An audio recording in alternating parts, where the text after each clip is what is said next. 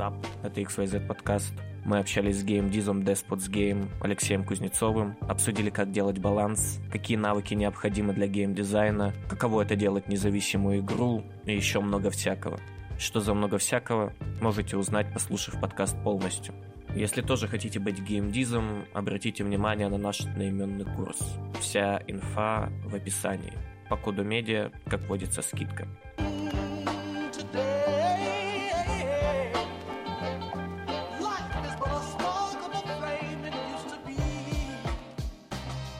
Всем привет, это XYZ подкаст. Сегодня у нас в гостях Николай Кузнецов, геймдизайнер и сооснователь Confa Games, по совместительству разработчик Despots Game. У нас уже была его коллега в гостях, Вероника Середа, если вы помните, мы разга- разговаривали с ней об анимации. Сегодня мы поговорим о геймдизайне и вообще, в принципе, о жизни молодой инди-команды и все такое прочее. Кстати, такой смазывательный вопрос. Конфа Games, это потому что у вас какая-то конфа была, да? Раскрой секрет. Да, ты как бы попал в точку, потому что началась конфа Games э, с трех человек, и с того, что в конфу, в которой я играл в доту, и там мои друзья, я просто написал, кто хочет в геймджеме поучаствовать. И двое присоединились, втроем мы сделали первую версию диспотизма, то сейчас вот эта вот игра, по которой ты сказал Despots Game, предыдущая в той же вселенной Деспотизм. И вот мы сделали на джеме первую версию, и как-то вот понеслось. То есть все началось с конфы. Интересно, что геймджемный проект в итоге вырос и выпустился в Стиме, и вырос в огромную студию. Это прям волшебно. Да, мне кажется, это происходит чуть чаще, чем видится со стороны, потому что какое-то время назад была фишка, то есть ты такой, вот, у нас мы сделали игру на джеме, и она выросла в большую. А сейчас, э, мне кажется, ты даже не будешь никак продвигать то, что у тебя прототип из джема, потому что если, например, в Steam ты где-нибудь отметишь Ludum Dare, люди могут подумать, что у тебя там какая-то маленькая совсем игрушечка. То есть это как будто бы негативный тег, а не позитивный. Ты сказал про то, что вы вместе поучаствовали в джемах, и интересно вообще, как стать геймдизайнером в целом, или как стать геймдизайнером в Индии, и почему ты стал именно геймдизом, например, да, а там не каким-нибудь художником, программистом, саунд-дизайнером, профессий много как бы в разработке игр. Окей, давай я начну вот именно с себя. И это же угу. выведет на ответ на вопрос «как?». Потому что у меня история такая, что я занимался именно IT, я был, ну, что-то около DevOps, э, Linux-инженером, по сути. И, Вау. Да, Вау. да, вот такое. Строил какую-то карьеру, какой, несколько лет, там, после университета, даже начал в университете, но меня постепенно задалбывало, чем я занимаюсь, а хобби у меня всегда было много, я люблю переключаться, то одним занимаюсь, то другим, и вот какое-то время я поделывал игрушки, был у меня пара периодов к тому моменту, когда я их как-то там что-то ковырял. Было у меня, ну, там, несколько выпущенных в Google Play поделок. Но это я даже не называю играми, это именно поделки. То есть за все время эти поделки мне там с рекламы э, даже 100 долларов не принесли. Ну, такая проба пера, да, с позволения да. сказать. Но в тот в момент, когда я понял, что все, меня вот моя текущая профессия прям не устраивает, мне хочется что-то более творческое, я выбирал чем я могу заняться. Тогда же, вот когда я делал поделки, я еще не понимал вообще, как индустрия работает. А к тому моменту я узнал уже и понимал, что есть такая профессия геймдизайнер, приблизительно по ним представлял, чем они занимаются, и подумал, ну вот, у меня есть что-то похожее на портфолио, а вось прокатит. И прокатило. То есть я именно устроился в студию. То есть э, я из инженерной профессии перешел в ГД, имея в, в качестве портфолио несколько таких поделок. Это на самом деле очень хорошее портфолио. У нас были гости, которые вообще без всяких э, опытов работы из других сфер.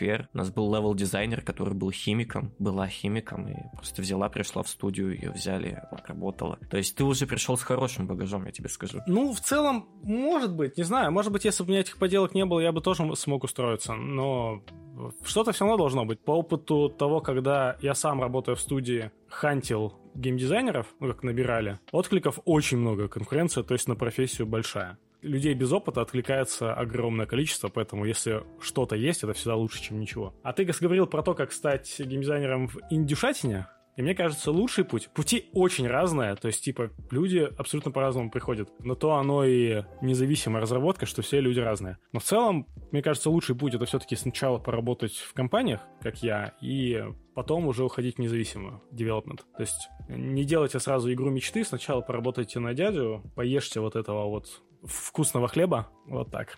А потом в процессе делайте свою нетленку.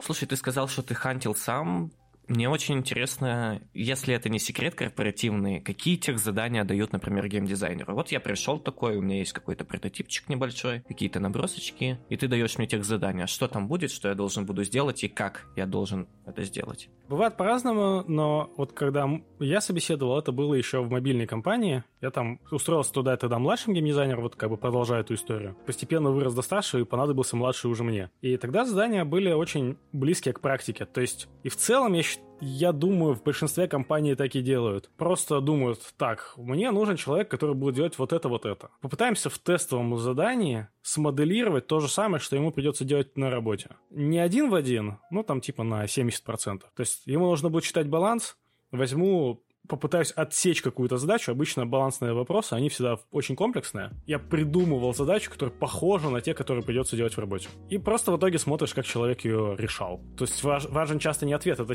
отличие от именно математики математики. Бывают задачи, например, там на теорвер, они, типа, ты просто смотришь, ответ правильный или нет. Часто задачи заключаются в том, что ты смотришь, как, какой подход человек использовал. То есть что он сделал? Excel составил, либо он там на каком-нибудь питоне скрипт написал, или он просто вообще на, как сказать, на бумажке посчитал, но тоже сделал это хорошо. Ну, то есть, почему нет? Тут скорее креативность еще такая проверяется в таком духе, наверное, да? Да-да-да. Геймдизайн — это очень широкая сфера, и у тебя нарративщик от левел-дизайнера отличается очень сильно, или там математика от нарративщика. Хотя, с другой стороны, я слышал мнение, что как бы левел-дизайнер и нарративный дизайнер — это тоже геймдизайнер, просто такая... Это как вот врач, есть там врач-акушер, акушер, есть врач-гинеколог, вот это такая да, же да, примерно да. градация. И в целом, если говорить по вот я думаю, что вот сейчас формируется какое-то образование в геймдизайне, и база у всех одинаковая. То есть тебе нужно понимать, в чем заключается фан для игрока, понимать, там, не знаю, про там core loop, что такое, какие-то такие вещи. При этом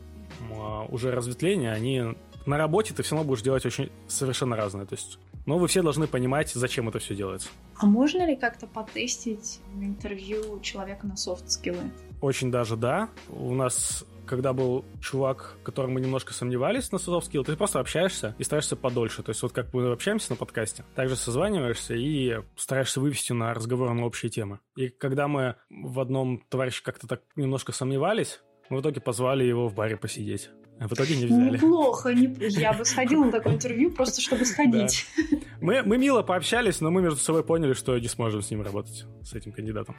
Угу. Вот. Ну, естественно, мы за него заплатили, кстати. Блин, идеальное интервью. А можно я вам тоже на интервью скажу как-нибудь?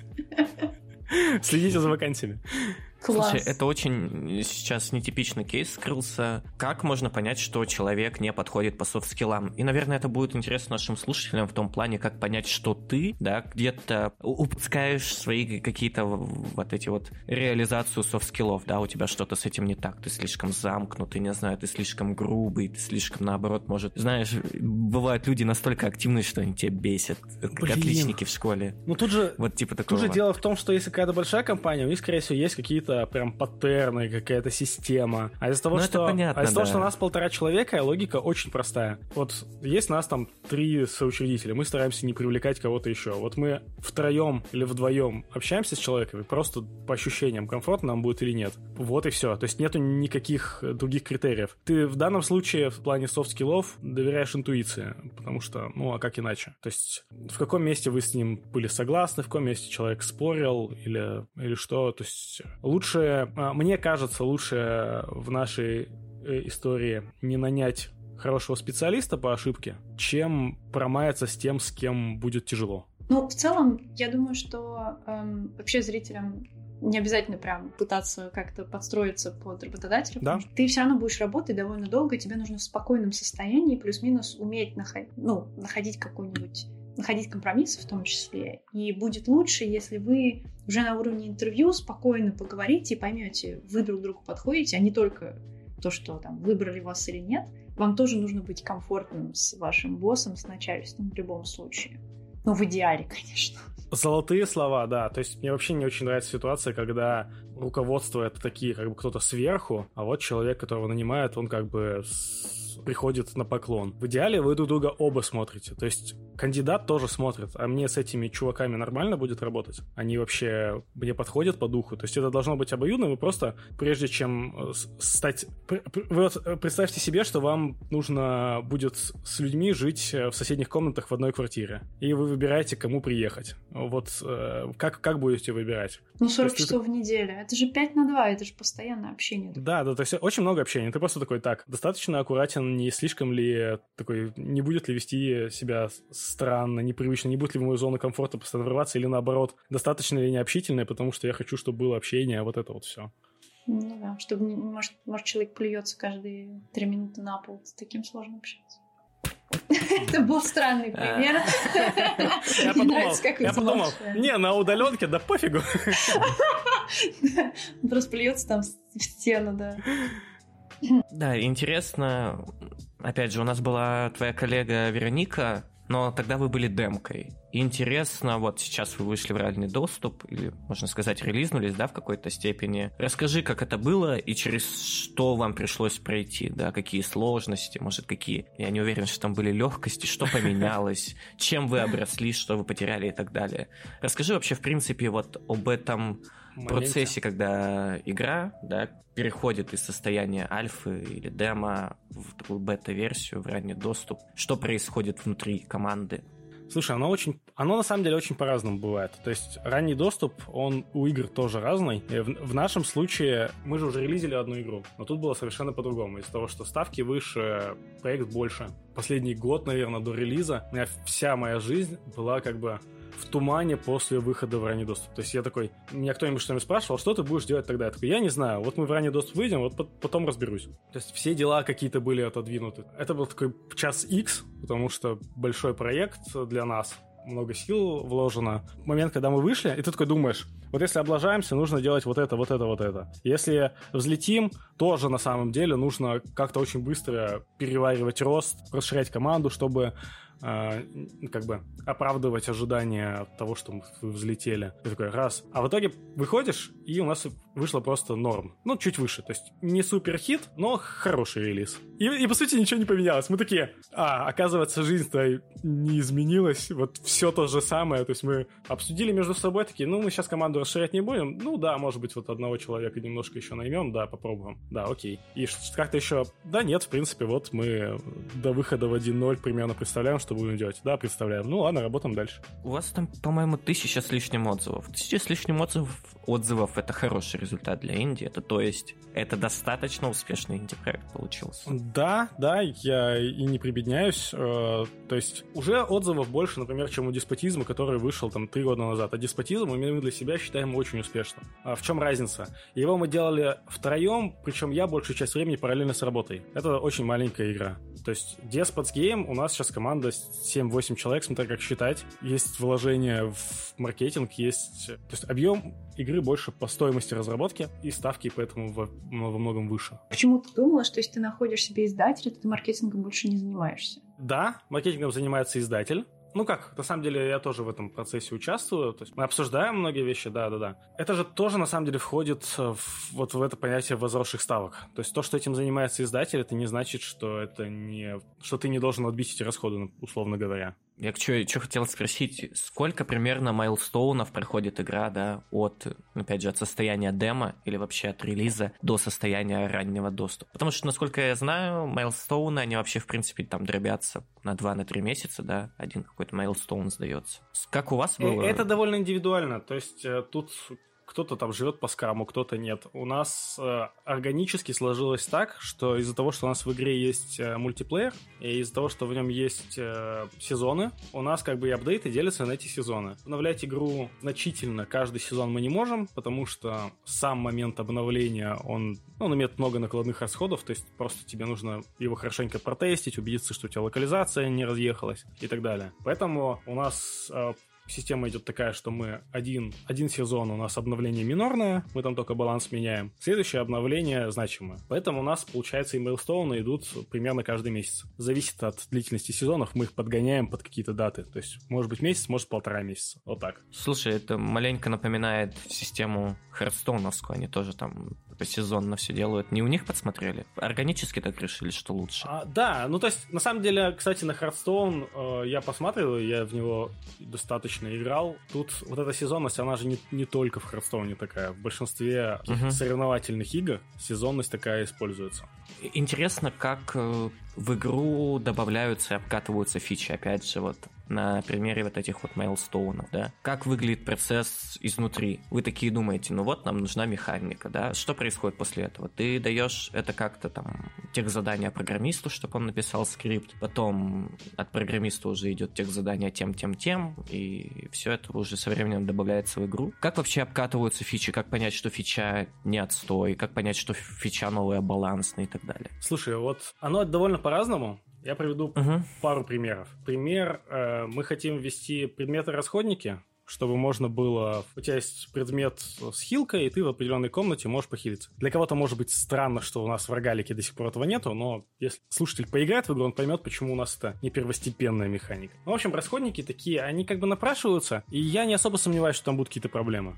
С точки зрения геймдизайна описано что-то, в чем представляет себе фича. Арт-отдел может уже концептировать, как это выглядит. На самом деле разработчикам, программистам проще приступить после того, как будет решение по UX. Вот, сначала, то есть UX, может быть не, детализиров... не детализированный с точки зрения спрайтов, с точки зрения самого арта. Потом уже программирование, потом играется внутри команды, ну, грубо говоря, я задаю какие там параметры, какие числа, и потом даю кому-нибудь потестить. И это практически очень быстро уйдет в продакшн. Мы сейчас в раннем доступе, мы можем себе позволить рискнуть, выпустить какую-то небольшую лажу на сезон с этими расходниками. Ну, пофиксим в следующем потом сезоне. Уже, потом уже допилим. Да, и да. Так, сойдет. Ну, э, вот это всегда для зрителей, которые не в разработке, может звучать безответственно. Э, надо понимать, что у нас есть ограниченные ресурсы, ограниченные силы. Если мы можем где-то немного рискнуть, но сэкономить внутренние ресурсы в полтора-два раза, лучше рискнуть. То есть думать о том, что, ой, вот нам, почему вы как нормальная студия не плейтестите любую фичу месяц перед тем, как ее выпустить э, на там энное количество человек, а представьте себе, сколько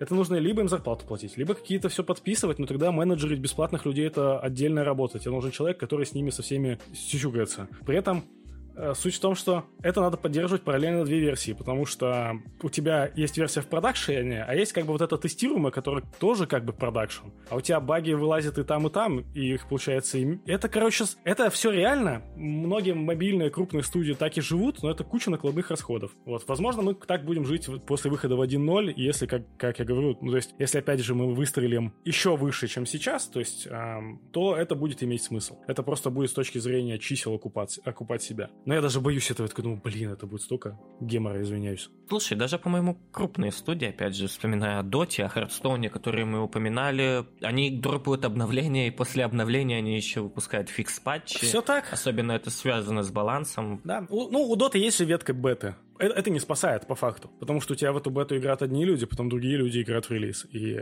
находят новые баги, находят новые абьюзы. Да, там скорее суть в том, что плейтестеры просто не могут найти все те какие-то потенциально имбовые механики, которые найдет какой-нибудь, да, очень хороший игрок да, да, с да. огромным количеством ПТС. Короче, я сказал два примера. Вот я пока не забыл. Я вернусь ко второму примеру. Э, у нас была проблема в том, что мы понимали, что у нас дерево прокачки мутаций работает не так, как мы хотели. Игроки ее не понимают так, как мы ее задумали. А отчасти потому, что на этапе проектирования я дал художнику одно задание, арт-директору, а в итоге стал использовать это же дерево немного по-другому. Получилось, что игроки тоже неправильно его понимают. И есть проблема, и нужно сделать фичу, придумать, как она будет, чтобы эту проблему исправить. И в итоге там мы кучу времени итерировали. Потому что вот есть уже готовая штука, которая как-то работает, работает не очень хорошо. И ты думаешь, как это вывернуть. В итоге городили месяц, наверное, разные решения. Например, полностью избавиться от дерева, и у нас те же самые мутации, которые там продавались, они в итоге продавались на уровне в новом виде магазина для того, чтобы игроки как бы понимали, что это такое. В итоге экспериментировали, экспериментировали, нет, получалось еще хуже, и мы совсем чуть-чуть поменяли текущее, добавили ему... Ну, в общем, тут не суть важно, просто добавили визуальную индикацию прокачки уровней, чтобы было лучше понятно, какие мутации более сильные, более важные. И все, на этом остановились. Но тут шло не от того, что мы сразу знаем, вот есть такая фича, она есть в других играх, она к нам хорошо зайдет. Просто мы видим проблему и ломаем голову в основном с арт-директором, как ее решить. То есть я предлагаю решения, какие я считаю правильные с точки зрения как бы вот поведения игроков и чисел, он лучше понимает UX. То есть он такой, нет, вот здесь люди сюда кликать не будут, они это будут воспринимать как не то, что ты думаешь. Я такой, ну как, это же так хорошо сойдется, там вот это будет так удобно. Он такой, нет, неудобно. В таком холиваре мы это решаем. Скажи, чем отличаются разные версии игры с точки, ну, с твоей точки зрения, и почему вы именно в раннем доступе, а не релизе, и как выйти в ранний доступ в Steam? И расскажи вообще, как происходит, получается, маркировка в Steam, как это вообще отличается от релиза? Разные версии, ты имеешь в виду ранний доступ и 1.0? Да вообще, на самом деле, ну как вот у вас, э, ну ты, ты уже плюс-минус немножечко рассказал об этом, а вот в целом альфа, бета, ранний доступ, а. полный релиз, когда для тебя игра должна выходить в полный релиз? Прикол в том, что вот Steam сделал механизмов разных, но он не очень строго заставляет соблюдать какие-то правила, и разработчик сам волен выбирать, что внутрь версии этой засовывать. А у нас до этого была бета, как там она была? Ну, демка. У нас была демка. По факту это была готовая игра, которой мы просто обрезали искусственно длину. То есть мы сжали, сейчас у нас прохождение 10 уровней, там было 5. При этом это не то, чтобы вот мы от 10 уровней последние отсекли. Переделали баланс под то, чтобы законченная игра была на 5 уровней и концовка не такая смачная, как в готовой игре. Чтобы все-таки понятно было, зачем заходить после выхода в ранний, в ранний доступ, зачем ее вообще покупать за деньги не было никакого там решения свыше, как мы должны это делать. Большинство так и делает, чтобы демка это был контент пограниченный либо по времени, либо по продолжительности просто игровой. И, и все. С ранним доступом еще интересней. Опять же, разные люди используют по-разному. Кто-то выпускает действительно не до конца готовую игру, потому что ему нужны деньги для того, чтобы доделать. Либо просто собрать фидбэк на какую-то прям недоделку. У нас решение выпускать в ранний доступ, оно скорее такое во многом маркетинговое, что ли. То есть мы могли выпустить эту же игру, назвав ее 1.0. Вы просто решали, вот, мы точно релизимся сейчас. Давайте между собой решим, это ранний доступ или 1.0. И взвешивали за и против. Решили ранний доступ, потому что, ну как, мы точно еще full тайм всей командой будем работать над этой же игрой, не меньше года, потому что там фичей вагон еще, которые мы бы хотели добавить. Игра и так работает, но мы хотим их добавить, и у нас есть возможность на это. Ну, давайте назовем ранний доступ. А вот на выход... А еще у нас э, сейчас только Steam, лучше 1.0 подгадаем там ну, может быть, у нас будет одновременный запуск, может, не будет. Пока мы не можем знать. Мы даже пока не уверены в том, на какие платформы вообще выходим. Но в целом оставляем себе возможность на такой бит. Типа, игра в 1.0 выходит не только в Steam. Ну, слушай, для свитчика вы идеально выглядите. Ой, да. Что-то, что может зайти на свитче. Получается, в сухом остатке сам издатель, ну, не сам издатель, сам разработчик решает, играя его в раннем доступе или нет. Ну, издатель... Steam на это особо никак не влияет. Из- издатель и разработчик, да. То есть э, там есть какие-то требования, но они не то чтобы очень жесткие. Ты их э, можешь... Ну, не то чтобы обойти, но, в общем, их можно соблюсти, э, и все будет окей. Это чисто от, от твоего желания.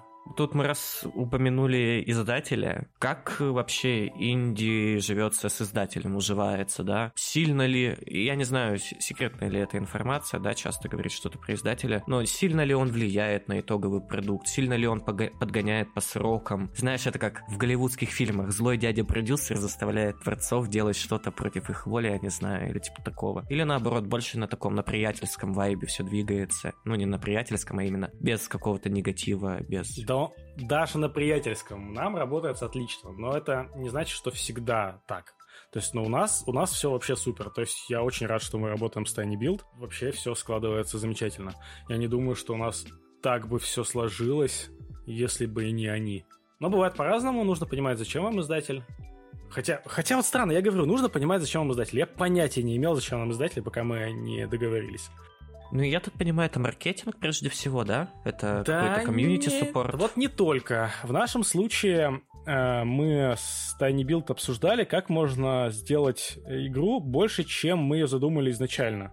Потому что им понравилось, но по их ощущениям она была просто маловато. То есть Build это сейчас большая компания, и они стараются... Не то, что стараются, они не особо берут проекты, которые вроде неплохие, но не имеют перспективы взлететь. То есть э, им нужно, чтобы они берут проекты, которые они надеются, что в 10 раз окупят там вложения может быть, там один из пяти, один из десяти их проектов так сделает, но это вы, но это лучше. То есть, и вот обсуждали как-то, и как раз у меня была идея царя горы, то есть мультиплеерной механики внутри нашего синглплеерного абсолютно рогалика. Она у меня была сдвинута в э, дальний ящик, потому что мы бы ее не вывезли втроем, как мы делали до этого. И они такие, вот, э, да, это круто, это такого ни у кого нету, может получиться, прикольно, давайте пробовать. На их деньги, по сути, мы расширили команду спокойно, то есть не без каких-то особых страхов и реализовали ту механику мощную, которой бы вообще не было, если бы мы с ними не подписались. Просто по контенту игра была бы на текущий момент раза в два, наверное, меньше.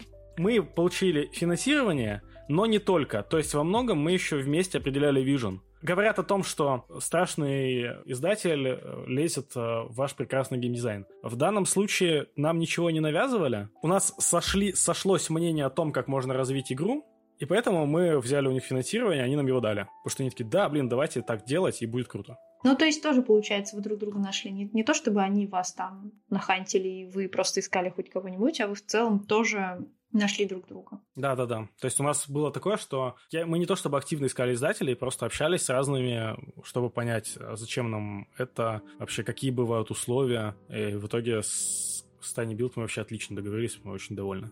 А до у вас было самофинансирование или вы просто работали? Despotism 3k, предыдущая игра, он позволял нам троим существовать вполне себе да и сейчас... Он, он бы нас до сих пор, кстати, кормил. То есть без изысков, но мы бы могли жить, наверное, на деньги с него до сих пор.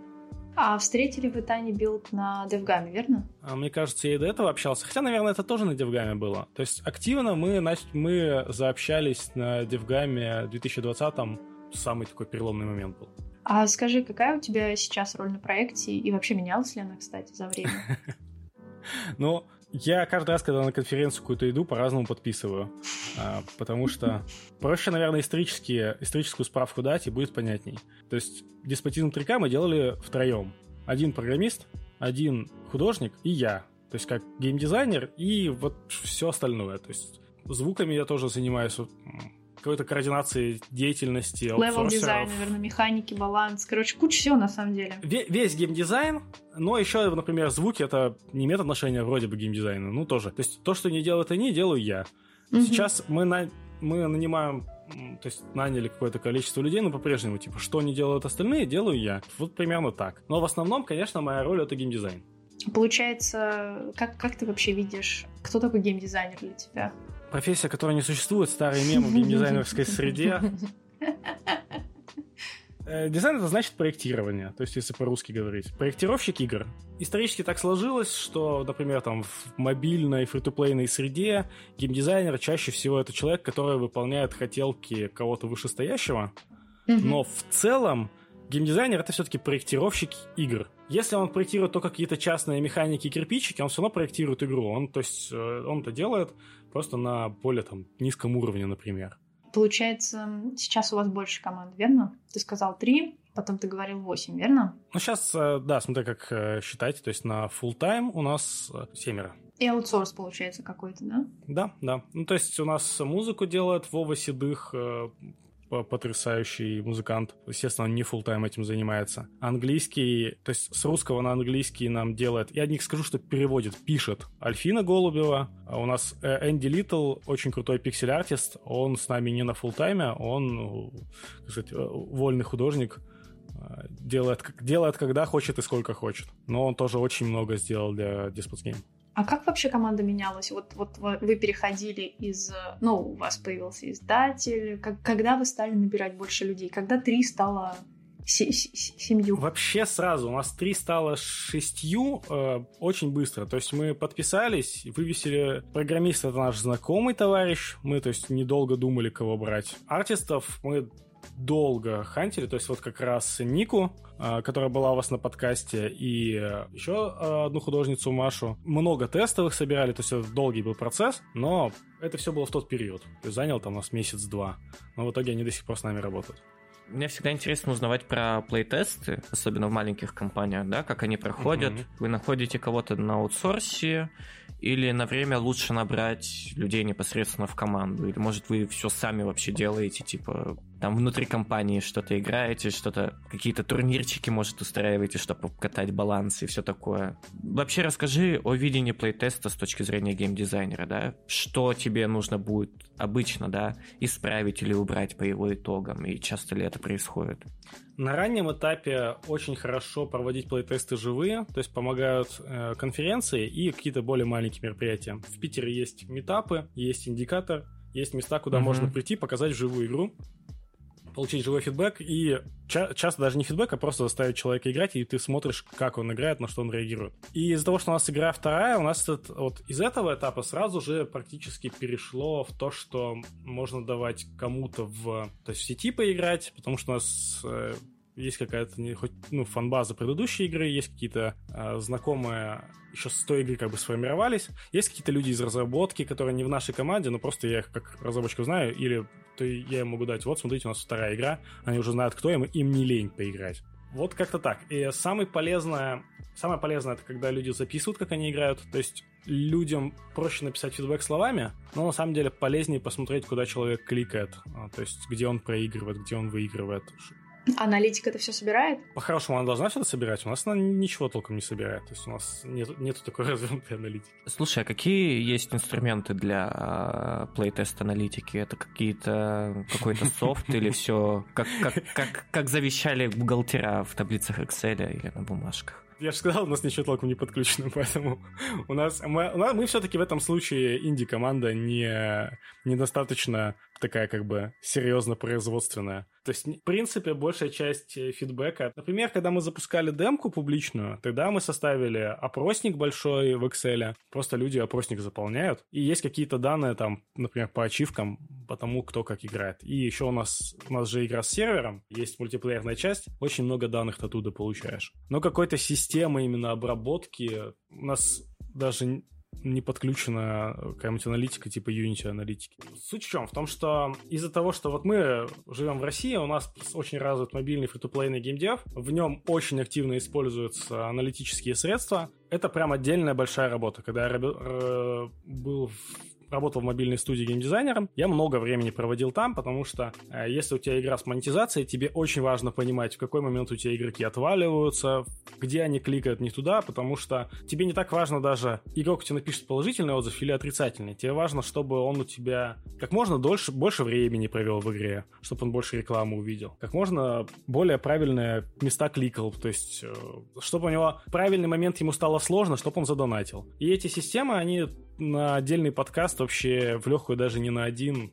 Слушай, а если не секрет, а весь вот этот софт, он же, очевидно, платненький, дорогой и все в таком духе, да? Или обычно это делают э, сами разработчики. Нет, нет, есть, есть даже бесплатная. Есть и платная, есть и бесплатная. Есть бесплатная, у которых есть платная версия. Из-за того, что там конкуренция сейчас большая, я не помню, как называется, GA Analytics мы больше всего, по-моему, используем. По-моему, так называлось. Это было там больше трех лет назад, поэтому я уже забываю. Она была бесплатная и очень функциональная. У Гугла в Firebase можно было собирать кучу данных, потом самому как-то их анализировать. То есть ты просто собираешь кучу данных, а уже внутри пишешь запросики, ну там как в базах данных. Почему я говорю, что вот у нас ничего-то толком не используется? Потому что я по старой памяти в деспотизм мы на подключали, ну вот Unity аналитики, у нас там куча данных. А в других почти никак не использовал, потому что, ну вот есть живой фидбэк от игроков. Есть э, данные, ну, по тому, где люди застревают, где нет. Причем они-то на самом деле сами об этом напишут. У нас вот есть э, Discord э, сервер. Даже живого фидбэка просто словами получаю больше, чем могу переварить.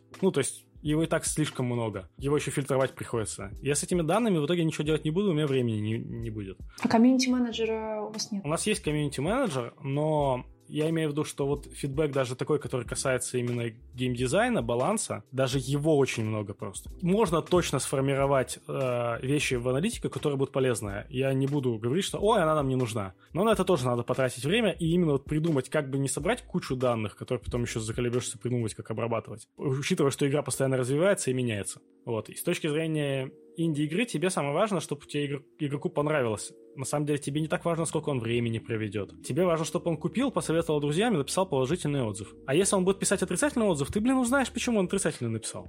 Что чаще всего приходится изменять или убирать? Это связано с дизайном, это... Ой, с дизайном. Это связано с балансом, это связано с багами, я не знаю. Самые типические ошибки, которые приходится править по результатам, да, плейтестов или фидбэк от игроков сложно. Ну, то есть баги, они всегда есть, естественно. То есть баги править, но это, но это не, моя, не моя часть.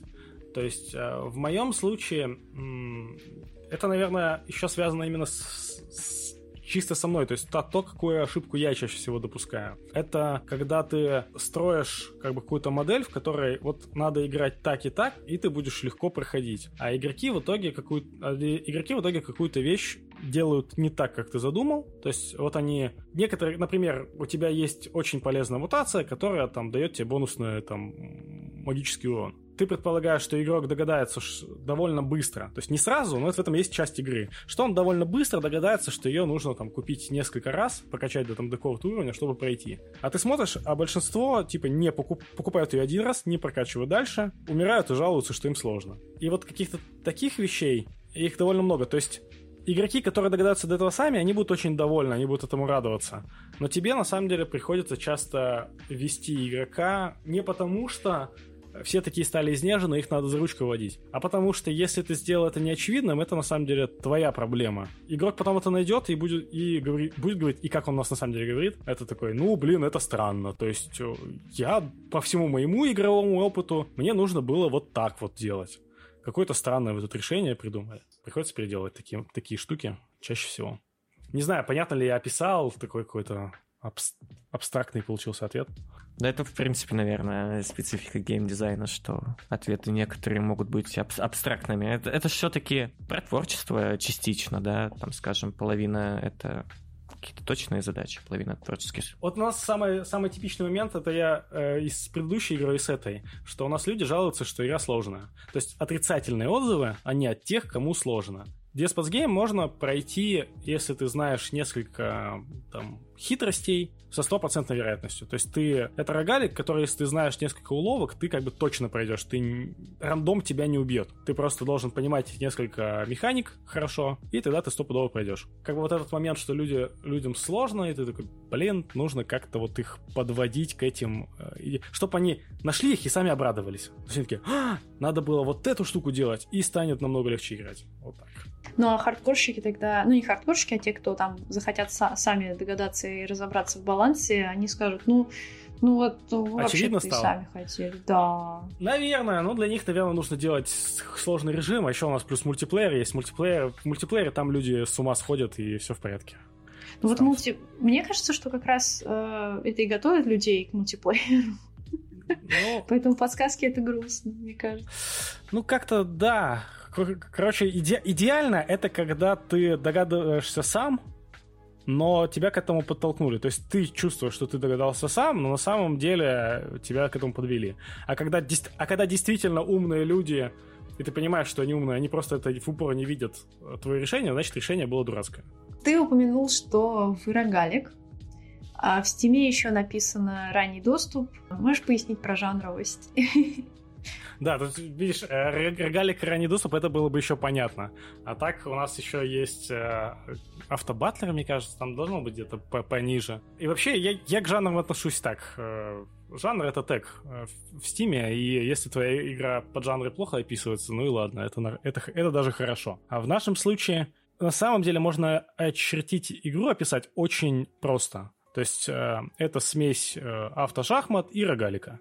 И в целом у человека какого-нибудь уже складывается картинка. У нас автоматические сражения, то есть ни- никаких реалтаймовых э, механик нету, то есть никак не можешь взаимодействовать бой, на бой, когда он уже начался. При этом ты ходишь по данжу, тебе, и твоя цель дойти до его конца. Потом уже добавляется то, что а в конце на самом деле там будет мультиплеерное взаимодействие, но это уже там хитрый хук, который даже не обязательно знать в начале. В начале этой игры просто данж с автоматическими сражениями, где ты управляешь большой командой, а не одним юнитом. Ну это так, э, вы, если не секрет, вы примерно так и питчили игру, например, издателям, да, или потенциальным инвесторам, когда говорили, вы не говорили какой-то определенный жанр. Мы, мы, мы роглайт, мы рогалик, мы автошахматы, давайте деньги. Вы, также через вот эти вот, через связи э, механик разных жанров описывали игру? Мне, да, мне практически не приходилось очень коротко пичить, то есть э, есть такое, что нужен, а, там, у тебя должно быть описание в одно предложение, а, но мне как-то всегда получалось, что у меня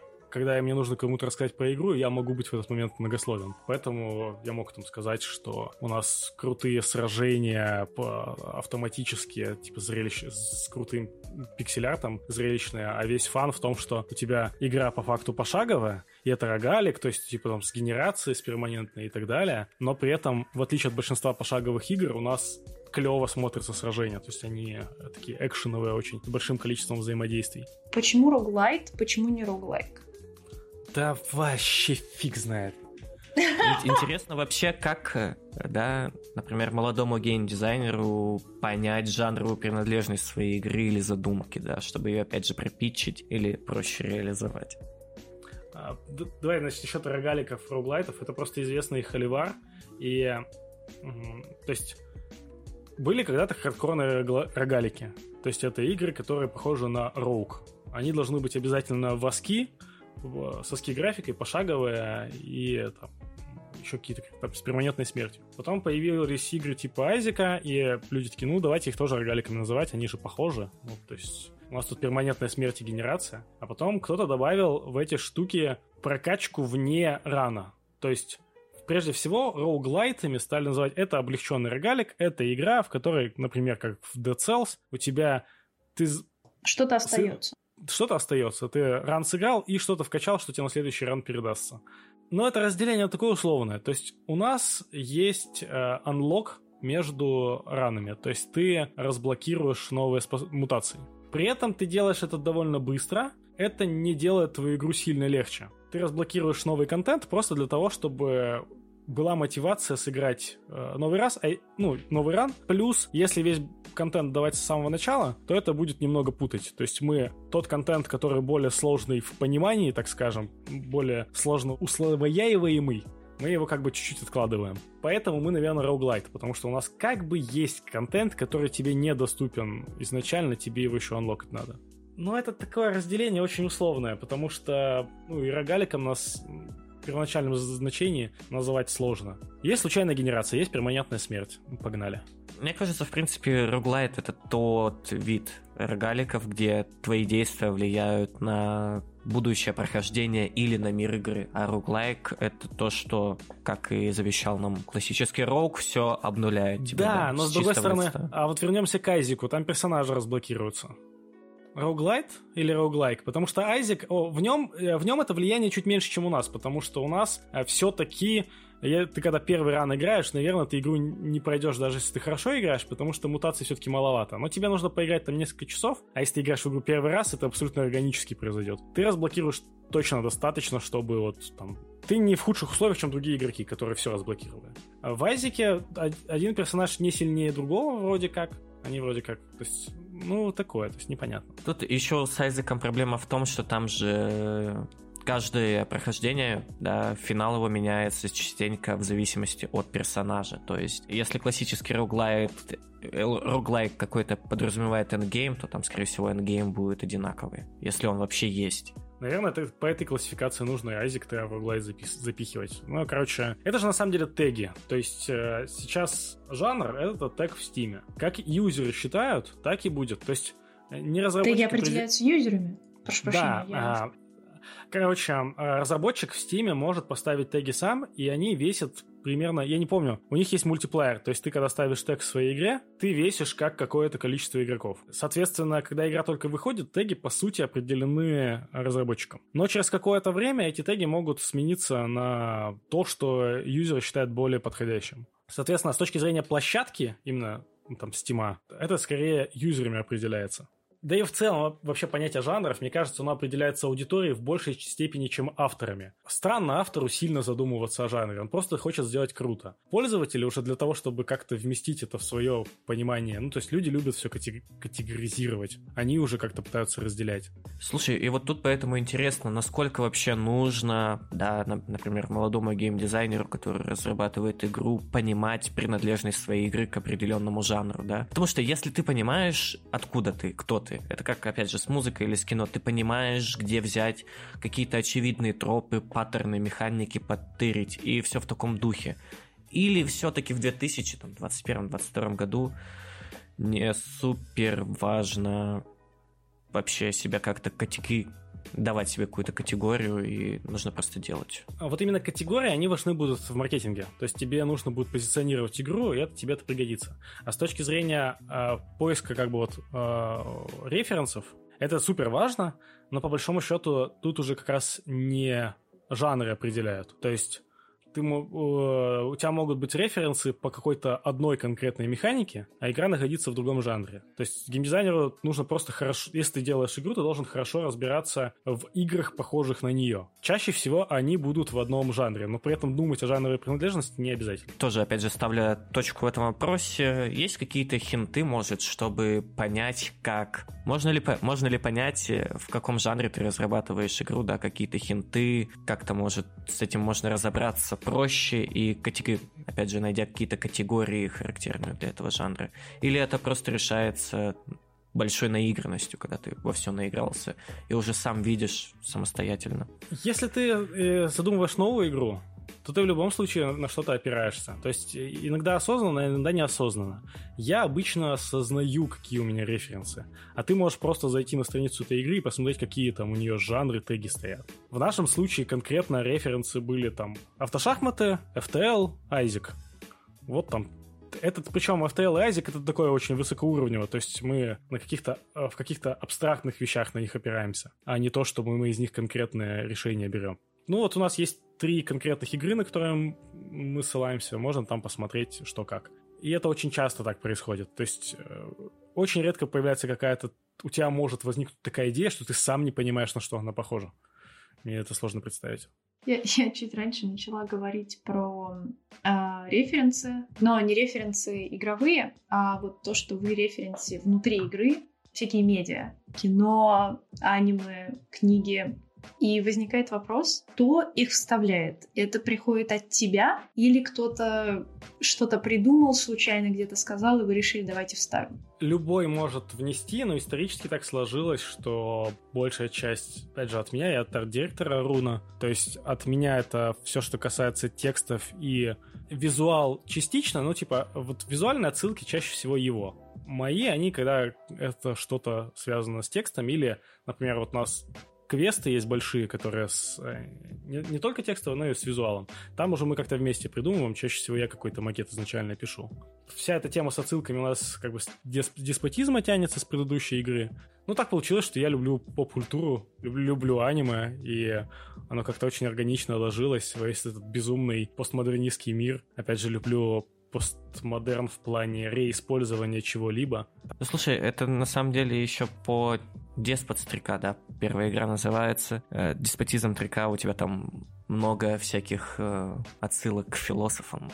Не-не, отсылка к философам одна, но я стараюсь... Я вот... Мне жалко, что в этой и, игре у нас меньше каких-то серьезных отсылок. Там я старался больше делать. Тут как-то пока не сложилось, но может быть еще будет. Я как-то всегда хотел, чтобы была не только такая поп-культурная, но и какие-то неожиданные отсылки, чтобы любые люди, когда играли, могли найти что-то такое, что ты такой, нифига себе, авторы игры тоже вот Читали Сартра. Тоже вот, да. Это же прикольно. Я просто сам люблю очень это ощущение.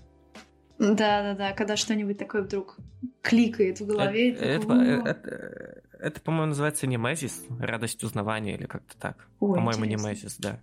Да, это вообще очень старая концепция из древнегреческой греческой философии, теории культуры и так далее. Слушай, и вот тут интересно, опять же, отходя от отсылок, как правильно вставлять в игру что-то, чтобы не нарушать иммерсию или не противоречить идее игры. И важно, чтобы игроку еще при этом было прикольно, если он не очень понимает контекст, Вот в таком духе. Вот бы мне кто-нибудь рассказал правильно, как это делать, потому что мнения разнятся. У нас кто-то прется с лора, и кто-то, ой, они там тупых шуток э, навтыкали. Нет бы сделать как нормальные игры. Я стараюсь э, соблюдать баланс э, в том, чтобы ты можешь делать любую отсылку, главное, чтобы она вписалась. То есть э, у тебя есть какое-то там правило вселенной, ты их не декларируешь, игроки о них не знают. Если у тебя э, происходящее вписывается в э, твои правила внутренней вселенной, то это и будет восприниматься со стороны тоже органически. Я как-то так это себе представляю. Не уверен, что всегда попадаю на самом деле. Слушай, у вас еще сеттинг игры играет на руку, у вас все-таки чувствуется такая... Ну что, черный юморок, короче, чувствуется у вас, и это как будто бы часть сеттинга, то есть это не противоречит лору, потому что мы понимаем, да, что если мы заходим маленько с комедийного какого-то угла, то нам допустима вот эта вот какая несерьезность, но при этом какие-то серьезные вещи, кстати, на контрасте будут смотреться интереснее. Если добавить в лор какой-то жестяк, да, он контрастирует вот с этим легким настроем какой-то комедии, он прям такой бау, ударит тебя прямо в лоб. В деспотизме чисто текстового сюжета больше, и там больше драмы в сюжете. Мне кажется, она весьма неплохо там получилась. Не сказать, что очень хорошо, но неплохо. А в Despots Game она пока просто не влезла. Но, может быть, ей еще найдется место. То есть есть некоторые мысли. Это, знаешь, такой, назовем его непрофессионально, приемом коня Буджека. Это когда ты смотришь там первый сезон начала ты видишь какую-то такую комедию в духе Californication, просто такой деконструированный, и бац, у тебя со временем начинается реально какая-то тяжелейшая драма. Ты так сказал, комедия, в комедия в духе Californication, но Californication строится ровно на этом же. Это тоже типа комедия, в которой потом происходит жесткая драма. Просто Боджек, мне кажется, это сделал немного лучше, но Californication в, своем, в свое время это тоже был просто разрыв. Да, вот, в общем, опять же, возвращаясь на, на контрастах, очень прикольно строить какие-то сюжетные штучки. Расскажи о балансе, да, поговорим о самом скучном, пока мы говорили о каких-то абстрактных и творческих вещах. Но желательно расскажи так, это такой тебе челлендж небольшой даже, чтобы поняли даже те, кто в этом вообще ничего не понимает. Расскажи об инструментах, может, о каких-то общих принципах. Можно в целом pipeline работы с балансом описать, да. Как проверить, что он нормальный, как проверить, что он работает, кому дать таску на это, самому все сделать и так далее. И как вообще научиться видеть имбаланс на какие-то тактики у себя в игре, и как правильно их пофиксить, чтобы они не стали полным, полным шлаком. Ха. Э, тут, тут э, наши игроки, если будут слушать этот подкаст, они такие, ха, будто он знает, как находить имбалансные тактики. Но давай я расскажу про то, как строится баланс. Э, в принципе, как он строился на Despots Game, и это будет характерно для большого количества игр. То есть э, ты строишь экономическую модель сначала вот практически как в настольной игре, ты как-то в голове себе представляешь, что у тебя является изначальной ценностью и как оно будет измеряться в, в остальном. То есть взяли такие, окей, у нас есть э, деньги, в нашем случае жетоны, но неважно, короче, есть деньги. Нужно трансформировать э, в силу юнитов. То есть, окей, у нас будут продаваться юниты. Так давайте прикинем, у нас одна монета будет равна столько-то силы. Окей, надо дальше подумать, а как у нас сила-то юнитов считается? У юнита у него куча параметров. Давайте придумаем, замоделируем, как считать силу. Пытаешься моделировать, потом такой, сделал какие-то формулы из параметров, которые ты уже задумал. Ты их задумал не исходя из балансных соображений. Ты такой решил, вот атака работает так, броня работает так, э, хп работают так. Тебе нужно из этих переменных вывести силу юнита. Придумал какую-то формулу. С, поставил 10 юнитов одно, с одними статами против 10 юнитов с другими. У них должна быть сила там одинаковая. Ни черта не сложилось, одни за, замочили других. Думаешь, блин, где-то ошибка в расчетах. Э, дальше. Модель никогда не будет совпадать полностью с реальностью, ну, только если ты в Excel делаешь. Потому что в реальности ты каждый раз будешь вводить обилки, которые будут все это ломать. Обилки считать это вообще отдельный ад, но тоже их как-то можно подгонять под вот эту вот логику того, что у тебя есть условная оценка в монетах, сколько что должно стоить.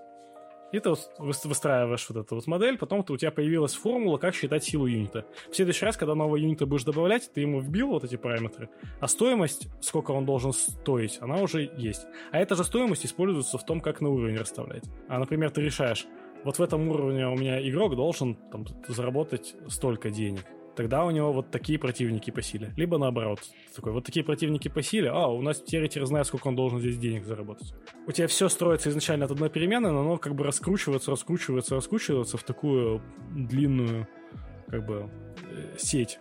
Э, желать... Идея в том, чтобы у тебя есть разные странички с этими формулами, где ты на шар выбиваешь какие-то значения, например, этот юнит будет урона вот столько наносить э, с таким-то периодом, а вот эта способность будет столько-то процентов наносить. Но в результирующей у тебя есть сила этого юнита, ну, а оно как бы все потом подгоняется к, одному, к одной-двум переменным, чтобы потом, когда ты его Э, это значение будет использоваться в других таблицах уже в приведенном виде. А вот примерно так это работает. То есть, почти, я думаю, геймдизайнеры очень часто работают в Excel, и я тоже, э, чтобы вот это все а, моделировать. У меня один знакомый геймдизайнер, а, весьма хороший, который вообще никогда не моделировал, и при этом занимался балансом на проектах мультиплеерных, он просто такой, типа, честно говорит, так я все на глазок фигачу, потом мы плейтестим, я меняю, и нормально. Э, то есть это, это возможно, это не фантастика. Более того, модель моя, она, она несовершенна, ты сделать совершенную модель практически невозможно. И ты в какие-то моменты все равно потом меняешь на глазок, потому что ты такой, блин, вот по расчетам у меня получается так, по факту получилось вот так. Вот эта способность эффективнее, чем у меня она по числам. И у тебя есть два пути. Либо, либо идти переделывать формулу, искать ее, э, в чем в ней ошибка. Но это одна способность.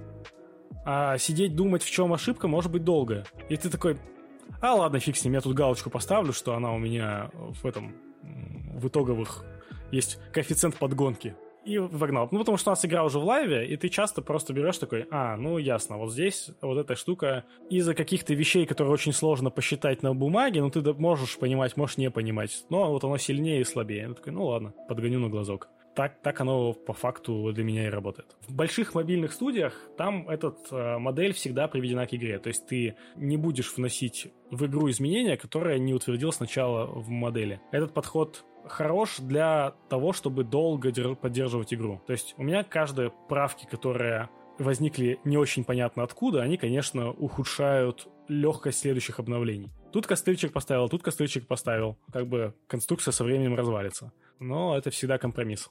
Слушай, интересно, по какому принципу добавляется новый контент? То есть это у вас сейчас ранний доступ, и как вы понимаете, что вам нужно добавить? Это всегда то, что вы не успели ввести, да, до того, как вы вышли в ранний доступ, и это у вас лежит где-то в столе уже готовые там какие-то механики, анимации и так далее, ну вот готовый продукт, грубо говоря. Или вы что-то придумываете на основе фидбэка новое? Так сказал, го- готовы. У нас нет ничего готового, что мы не добавили. Но, ну, но, или но... полуготовое, знаешь, такой полуфабрикат где-то лежит. Но тут, Осталось но только тут, запечь. Тут просто очень хорошо, вот э, как раз я приводил пример там с двумя случаями, с механиками. Так и происходит. То есть у нас есть какие-то задумки, которые уже давным-давно лежат, и мы хотим их все-таки доделать. Например, предметы-расходники. А есть вещи, которые мы меняем по фидбэку игроков. Например, переделываем таблицу мутаций. То есть нам мы не думали, что в ней есть какие-то проблемы. Игроки поиграли, и мы такие, блин, нет, надо эту штуку переделывать. Отодвинем пока все новые механики, будем переделывать старую. Плюс а, огромное количество работы — это просто контент, то есть в нашем случае два типа, юниты и мутации. Мутации это в нашем случае это обилки. Это просто контент, но у нас рогалик. То есть контента надо делать много. А сейчас я считаю, что для выхода в 1.0 для рогалика у нас контента маловато. То есть игра слишком быстро становится однообразной. Хочется его сделать много. Вот он просто пилится. То есть у нас есть скетчи персонажей, по мутациям есть какие-то задумки, но периодически мы новые закидываем. Исходя из фидбэка игроков, решаем, какие сейчас важнее, какие можно отложить. Интересно вот это вот знаешь же, постмодернистская тема о том, что мы ничего нового не придумываем, мы только переосмысляем то, что уже было для нас, мы это деконструируем, и так далее. Интересно ли работает это в играх? Можно ли придумать новую механику, или все в механике в играх это переосмысление того, что уже было когда-то? О, вот, вот ты говорил о том, что любишь подушнить, сейчас я начну душнить люто вообще. Короче, это о том, как работает мозг. Типа у нас, э, ну, мозг нейронная сеть, она не может генерировать новое. То есть это просто ну, немножко абсурдно. То есть ты перерабатываешь... Человеческое мышление — это машина по переработке информации. В тебя поступает какая-то информация, ты выдаешь результат. То есть новое — это переработанное старое. То есть совокупность вещей больше, чем эти вещи по отдельности. Соответственно, новая механика — это всегда переделка других механик. Они могут быть... Самым инновационным ощущается то, что переделано вообще не из компьютерной игры. То есть такое тоже может быть. То есть ты притащил в компьютерную игру какую-то идею вообще не из этого мира, и вот она будет выглядеть максимально а, там какой-то инновационной. Но в целом ты в любом случае всегда перерабатываешь. Игровые механики придумывать новые, безусловно, можно, но они всегда будут переработкой чего-то другого. И более того, а, если ты хочешь делать популярные игры, а я лично хочу делать популярные игры, нужно очень сильно опираться на бэкграунд игрока. То есть а, ты должен примерно представлять, кто будет играть и как он привык играть. Точнее так, ты можешь делать на 100% что-то инновационное, но это никому не будет интересно. Людям будет лень продираться через твои инновации. Поэтому надо всегда соблюдать баланс между чем-то необычным и чем-то понятным, чтобы был комфорт. Опять же, если ты хочешь делать что-то популярное, а не э, чисто искусство. Ну, мне кажется, чисто искусство и популярное тоже там такая тоненькая ну, пост, грань. Пост, постмодерн, да. То есть имеется в виду, что да, у нас у нас есть, не знаю, Бэнкси, который делает супер популярное и как бы вроде бы искусство. Ну, то есть... А, кстати, что тебя вдохновляет? Вдохновляет ли тебя Бэнкси? Нет, слово вдохновляет, оно такое, не знаю, ну то есть вдохновление, вдохновение, оно для любителей. Ты что-то посмотрел или почитал, и тебе хочется что-то сделать или, может, вставить это в игру? Вот это... у тебя есть какие-то медиа? Э, на самом деле вот с медиа это скорее переработка, то есть редко бывает, что я вот в момент что-то почитал или посмотрел, и мне потом это хочется вставить, сразу же хочется такое, а, надо, э, наоборот, есть какое-то отторжение, то есть э, когда вышел Squid Game, он просто супер напрашивается к нам, потому что у нас Despots Game, у них Squid Game, у них у нас розовые человечки, у них там есть люди в розовых костюмах, в итоге у нас есть микроотсылка на них, но никакой нормальной отсылки такой крупной мы не родили быстро, потому что мне как-то это даже тяжело делать. То есть я внутреннее торможение, ой, хайпить на популярном сейчас проекте, фу-фу-фу. Хотя, хотя это на самом деле неправильно, ничего плохого в этом нет, но мне тяжело. Но вот. вышла же игра, которая Krebs Game, по-моему. И там чувак ее сделал, по-моему, за две недели. Выпустил. Она ужасна, но она смешная. И там как да, раз... И, ну это нормально. Ну, то есть я ничего плохого не вижу. Просто мне это сложно делать. Вот. Не, мне это антивдохновляет. То есть хайп меня антивдохновляет. Я такой, типа, и вот хочется двигаться антихайпово, лол. А если что-то не новое? Ну, знаешь, бывает, что там прочитаешь какую-нибудь мангу и просто хочется, не знаю, а, вот спустя Всем время. Говорить. Спустя время. Да. То есть, э, когда я примусь э, писать, вот, например, новое событие текстовое, э, оно и как бы я буду все равно э, больше всего ссылаться на те вещи, которые не так давно посмотрел или прочитал, но когда они в голове настоялись, у меня нет ощущения, что я побежал это делать необдуманно. Я как будто бы такой, ну вот, да, нормально, хорошо. Mm-hmm. Вот. То есть она как-то переварилась у тебя? Да. А про прямое вдохновение, вдохновение это все-таки игры. То есть у меня периодически такое бывает, что я поиграю в какую-то игру и думаю, боже, как они офигенно сделали вот это, но если я сделаю вот кое-что еще по-другому, это будет же бомбическая игра, вообще там типа лучшая в мире. Собственно говоря, э, Despot Game во многом так и э, родилась. Это мы я поигрывал в авточес, и я не был прям фанатом этой игры, но какое-то время играл. Я такой, боже, сделать авточес рогалик, это же будет гениально. Более того, эта мысль, кстати, не мне одному пришла в голову. То есть э, есть несколько игр, которые вот точно с таким же заходом начались. Давайте мы неплохо наговорили, потихонечку будем подходить к финалу. Э, у нас осталось два вопроса. Предпоследний. Расскажи о навыках геймдизайнера, которые не связаны напрямую с геймдизайном. Что стоит изучить? Не знаю, блупринты, маленько кодика может, врубиться, как работают, опять же, э, какие-то движки там звуковые, да, как они э, в Vice какой-нибудь или мод взаимодействует с Unity или Unreal. Расскажи об опциональных навыках, которые должен уметь геймдиз. А, вот у тебя в вопросе, по сути, содержится ответ. Э, геймдизайн такая сфера, что от зависимости от того, что ты умеешь, скорее всего, туда тебя и понесет. То есть э, и любая геймдевелоперская, ну, любой опыт смеж... ну, как бы в геймдеве смежный, он может пригодиться, а может не пригодиться. Если ты умеешь рисовать, это очень круто. Если ты умеешь кодить, тоже очень круто. То есть, если ты вот на начальной э, ступени, ты хочешь устроиться э, геймдизайнером, мне кажется, самое лучшее это попробовать пройти путь целиком, то есть вот выпустить в одиночку маленькую игру. Причем совсем маленькую. Ну, то есть ты нужно поставить себе цель там. Вот я за месяц должен выпустить игру в Google Play. В Google Play, потому что это легче всего. Ну, то есть я... можно на какой-нибудь ич, но мне кажется, там ты внимания не получишь. Оно кстати, Witch тоже вариант. То есть на какую-то такую платформу, куда не очень сложно выходить, ты ее сам и либо нарисуй, либо с дизайне с точки зрения художественной, тебе надо будет либо ассеты расставить там как-то. Ты в движке поковыряешься, немножко там какой-то код напишешь. То есть если ты, у тебя нет программистского бэкграунда, ну вот по туториалам платформер сделай. Для этого не надо быть программистом, если ты просто пройдись по тутору, ты уже что-то начнешь понимать. А там лучше развивать те навыки, которые, которым у тебя больше как бы лежит просто душа, что ли. Как-то так. Вот, вот из навыков, которым, которые просто могут пригодиться и которые полезны, особенно в России, это как раз-таки Excel. Еще неочевидный навык — это база данных. Мне очень пригодилось, что я в них разбираюсь. А просто из предыдущего как бы моей специальности. Это такие как бы неочевидные навыки, которые сами по себе не вылезут. Круто. А где посоветуешь навыкам обучиться? Может, есть какие-нибудь книги, каналы на Ютубе? А, я такой самоучка очень сильно. А, и мне больше всего нравится учиться как на практике. То есть у тебя есть задача, ты изучаешь, как ее реализовать. А, это не рекомендация для всех, тут в данном случае люди разные. То есть я ни одной книги по геймдизайну не прочитал, потому что для меня, ну, мне это не, не заходит а как бы другие читают и получают очень много полезного, и, может быть, мне тоже стоит, но как бы мне проще... Вот есть задача, я изучаю, как ее лучше всего решить.